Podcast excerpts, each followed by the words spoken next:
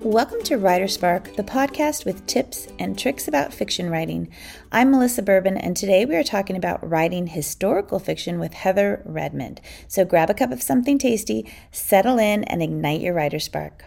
Hi, everyone. Welcome. Today we are here with Heather Redmond, who is an amazing historical mystery writer as well as a contemporary mystery writer, correct? Yes. Okay. So today we're going to talk about the Dickens of a Crime series um, a little bit. So if you want to start by telling us a little bit about you and then your series, and then we'll jump into the craft part of our conversation, which is going to be about writing historical mystery specifically. Um, my name is Heather Redmond. I've also published under a couple other names, including Heather Hiestand. And I first published mystery back in 2004, and then I wrote romance for many years before returning. By the end of my romance writing, I was throwing dead bodies into my romances, and they were set in Victorian London. So I had an opportunity to write historical mysteries when my editor at Kensington moved to a mystery publisher.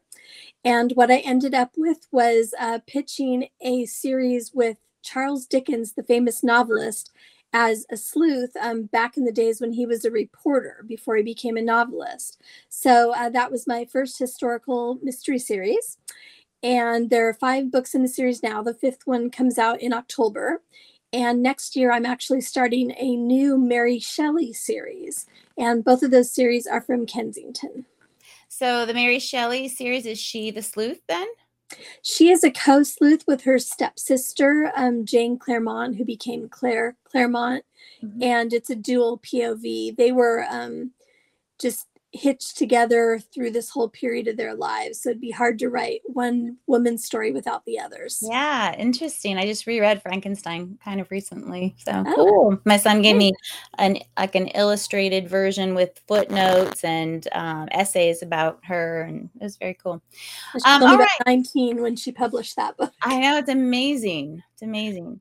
Um, so, all right, let's jump into some craft. So, first of all, what about historicals do you love? Like, what brought you into writing historicals in general, first of all? Well, part of it was just the commercial thing of books set in the 19th century sold the best in romance. And I didn't want to write Regency. Ironically, now I am writing books set in 1814, but originally I wanted to do what was popular but a little bit different. And I love um, the progress of technology in the 19th century I just find it such an interesting uh, century in British history. So I just keep returning to that. I, I'd written a number of things set in the 1830s. Um, Charles Dickens was young in the 1830s. So that series starts uh, January 6th, 1835, and now I'm in spring of 1836. So slowly making my way through that period, looking at different societal ills, what was going on, all all those good interesting things from the time period. That's very cool. So are you a history buff? Yes, definitely. And as I was writing this series, um, I took a DNA test and learned about my family history. I'm adopted, so I didn't know anything at all. So, as I've done a lot of family research, that always keeps um, coming back into my books. Though, ironically, nobody in my family tree was in London um, in the 1830s or the Regency. I sort of have everyone gone by 1774, and then some come into London in the 1880s. So I'm writing in a period without family history, but it's very interesting nonetheless. So your history, your interest in history, is it specific to England, or is it other types of history that you're interested in as well? Well, once again, it just gets into the commercial aspects. If you wanted to write a historical romance novel, you were much more likely to succeed if it was set in England. Um, there's always a smattering of other things, American historicals and such, but it it was much harder to come by. So, I think um, any of us who were trying to write 20 years ago were going to naturally gravitate into the 19th century in England, just because we'd want to sell books. Um, I was trying to sell back before the rise of indie publishing. Oh dear. Now we have learned that um, anything goes if you have a market, if you can identify your market and talk to your market. Like we've seen a research in Western uh, historical romances and so forth. But I go back to originally trying to sell books in 95. So that was well before um, those opportunities presented themselves. The other piece is that um, steampunk um, is a subgenre that um, made a splash about 10 years ago. And I found it to be a lot of fun because I grew up reading my father's science fiction books. Mm-hmm. And steampunk has a science fiction edge to it. It's part historical and part futuristic inventions of the 19th century. Right. It so, has that industrial technological. Um, yes. Right. Yeah. So I wrote three novellas um, that were steampunk and a novel with my friend Eilis Flynn. And that is what directly led me into this historical time period. Um, just having fun with the 19th century in a different kind of way, but discovering that it was a very niche market, mm-hmm. wanting to sell to a bigger publisher. So then I went to romance and then mystery. Okay. Wow. That's really, really cool. Really interesting. Um, all right. So, what goes into writing an historical, and is it different writing an historical, historical romance versus writing an historical mystery? So where do you start and then where does how does it work for you? I write right now real people. And so that is very different from what I used to do, which was make up people. Mm-hmm. So the first thing when you're writing historical is to ground yourself in the environment of the day. I was as as back as the late 90s collecting books of historical costume and um, what I think what Charles Dickens Ate and Jane Austen knew, or something like that. That was a famous title from back then. And just kind of grabbing the general interest books, watching movies set in the time period. Um, you, you need to learn about the clothing and the attitudes and what women's lives were like because the laws start one way in the 19th century and change as the century goes on.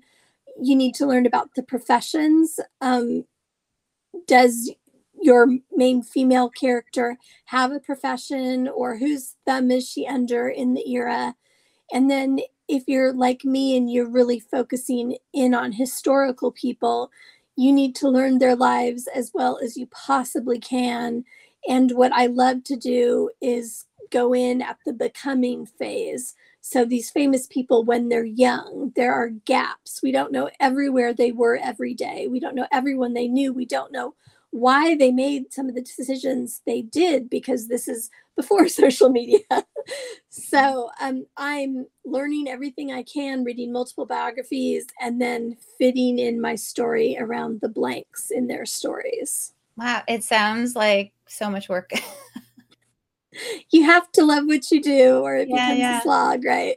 yeah. So how did you come up with Charles Dickens as your character? Are you a Dickens fan? Have you read all of his work or what led you to him as your I started writing Dickens or reading Dickens when I was 10. I had a children's edition of um, David Copperfield. And then when I was 16, my father gave me Oliver Twist. Mm-hmm. And I graduated with an English degree, but an emphasis in creative writing. And I was a nerdy 20 something and decided that I needed to read all of Austen and all of Dickens, the great writers that I felt like because of my focus on creative writing, I had missed. So I was still for fun dragging Dickens around vacations and all that kind of thing. And so he just came to mind. I had an opportunity to pitch three different historical mystery amateur sleuth ideas. Mm-hmm. So I pitched him, I pitched a Sherlock Holmes type one, and then I pitched, I think, something that was American historical, immediately doomed, of course. Mm-hmm. And the editor picked Dickens. Okay. And so that's what I did. It was partially commercial and partially because of all my reading. I um, also, as Heather Hiestand, I had written a romance novel called The Princess Dilemma, which um, I indie published. And that has a Dickens reading hero in it. So I was reading along Pickwick and Oliver Twist as the hero during that book. And I was finishing that book, I think, probably just before I had the opportunity to pitch my first historical mystery. So I was pretty up on the idea of what Dickens was doing at that moment by coincidence. Yeah. Well, it sounds like that was just the perfect choice for you. Mm-hmm. You're, you're a real Dickens what do you call it? Dickon Aficionado. Fishing Dickens aficionado. There we go. Uh, okay, so what if you were to give somebody who wanted to write an historical mystery some guidance? What are some tips that you might give them on how to start, how to pick a character, whether to go with a real character versus a made up character, and as you did in your situation, you know, just how would you guide mm-hmm. them? I would first ask them if they have more of an interest in the people or more of an interest in the justice aspects and the procedural aspects because you have to decide what kind of mystery you want to write. Do you want to write a mystery around constables? Do you want to write it around um, Bow Street runners or um, coroners or magistrates or ordinary people? Uh, that that's a huge decision because that's going to bend your research in different ways. Um, if you're interested in writing historical mystery, you have to know about um, crime and order in that time period. So once you decide how deeply you want to read, you know, coroner's books of 1805 or whatever, that'll tell you a lot of what you need to know in terms of who you're going to write about. And then you need to decide if your people are going to be fully imaginary or are they going to be historical and how tightly you're going to stick to the history. So you have the journalistic questions who, what, why, where, when. You need to answer all of those questions and probably try to write a paragraph or two about your story and see if that's of any interest to you and then that will start to guide you. You need to research the place. Maybe it's a place your ancestors came from. Maybe it's the story of your second great grandmother. A lot of people write out of family history. It's a really interesting place to start. Um, you can take prompts from the novels of the period. Um, you just mentioned you read Frankenstein. Mm-hmm. Um, you can go from Frankenstein into the science of the period, the crime of the period, the behavior of young gentlemen in the period, religion of the period. You know, there's all kinds of information you can glean from those books. And if you're like me, you will suddenly find you have like all these books from 1797 on your bedside table as you're catching up on the literature of all those years ago. Yes, but, um, me, honey, I need to do some light reading here. sometimes light, sometimes not so much. Even with Dickens, like the first couple couple hundred pages are usually just gripping, even in 2022. But then you start to float off into places because they didn't write the same way then as they write now. right. Yeah. But that you really need to figure out what your approach will be with crime and whether or not you want fictional people or historical period and where because without those things you don't have a philosophical framework you don't have clothes you don't have what sort of people would be murdered and why well, and just a general understanding of what life was like as a whole, not even pulling it apart into what was a woman's life like or, you know, how her crimes investigated, but just really even getting the whole picture. Mm-hmm.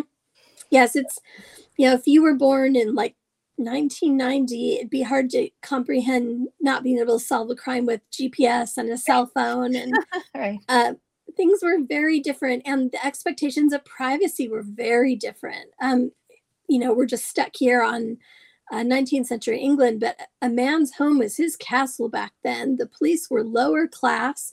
There were no police detectives until 1845 it's unimaginably different. My editor was horrified and, and really hung up on the idea of they left bodies where they lay, if at all possible, until a coroner's court and a jury could come and look at the bodies. Really? She could not believe that was a thing, but it was. Um, they had a much closer relationship to death than we do in our era. Hmm. And you have to think through those things. Um, also, they couldn't detect poisons uh, for the most part. Um, right, their forensics wouldn't be anything except right. what you can see, right? Right. So it, there's just a lot to learn, or you're going to make a ton of errors, and yet it is so much fun to try to solve a crime without the modern tools. Nobody can find you on a cell phone. Right. Nobody can track you on a camera. Um, you can't pull we, up GPS or a map app like right get um, around, right?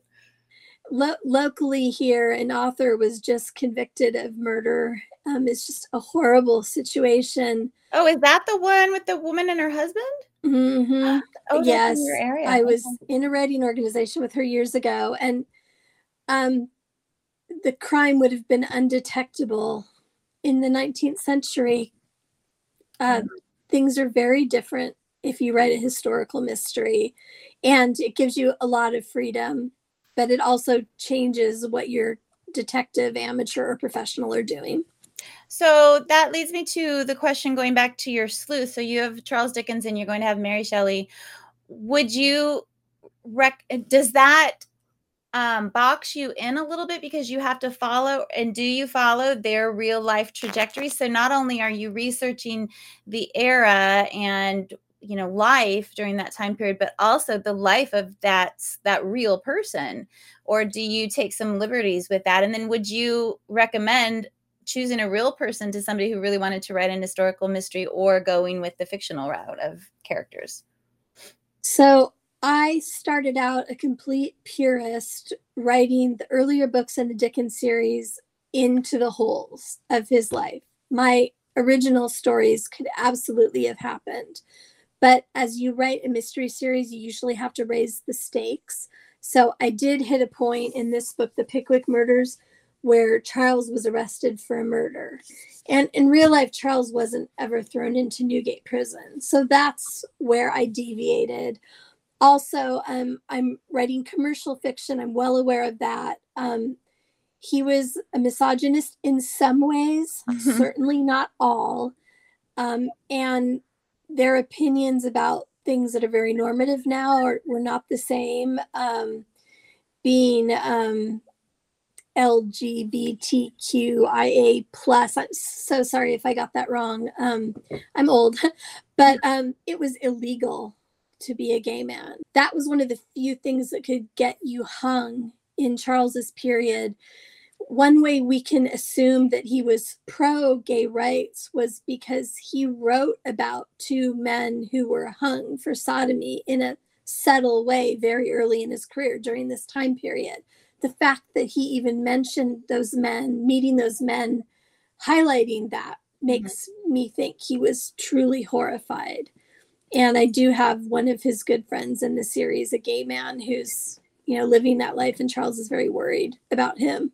Mm. So, um, with Mary Shelley, for all that we know about her and her running off with her sister and Percy Bysshe Shelley, a married man five years older, we don't know exactly what was going on, particularly the motivations her father's diary exists. And so we know to some degree who is in and out of their house. And we certainly know how the girls came in contact with this older married man they ran away with. But we don't know why. Um, Mary took a box of letters and ephemera, her early writings. She'd only been published once by the time she was 16, but she'd written other things. Mm-hmm. She was the daughter of two novelists. And um, she left the box in Paris when they were on their little joyride through post Napoleonic. So I'm looking at the whys. And so, of course, I'm a mystery novelist. I decided that it was murder that pulled these people together. And so I'm fitting it in in all the holes. Mm-hmm. Um, if you want to write a book like that, then you have to love research and recognize that if you're pub- if you're trying to publish through a publisher, the publisher may or may not care. Like this is all me, and and by this point, my audience kind of cares too, at least a mm-hmm. fair number of them. But you're going to be having that battle um, if you really want to go that way. I would always recommend putting real people in your books because it creates um, the atmosphere. Mm-hmm. Um, if you meet Queen Victoria in your books or any celebrity, that puts anyone who's been through high school history in that place and time, and it's a shortcut. But it is a lot of work to put a real historical person in the center. Having said that, it does give your series instant name recognition. I cannot tell you how many eyes have lit up in the last couple months as I've finally started admitting I'm writing a Mary Shelley book. Oh, wow. Because everybody knows Frankenstein. So, yeah. you know, that may translate to more commercial success than if I'd just written Mary Jones, a 16 year old girl working in a bookshop. Do you have a title for the first Mary Shelley book?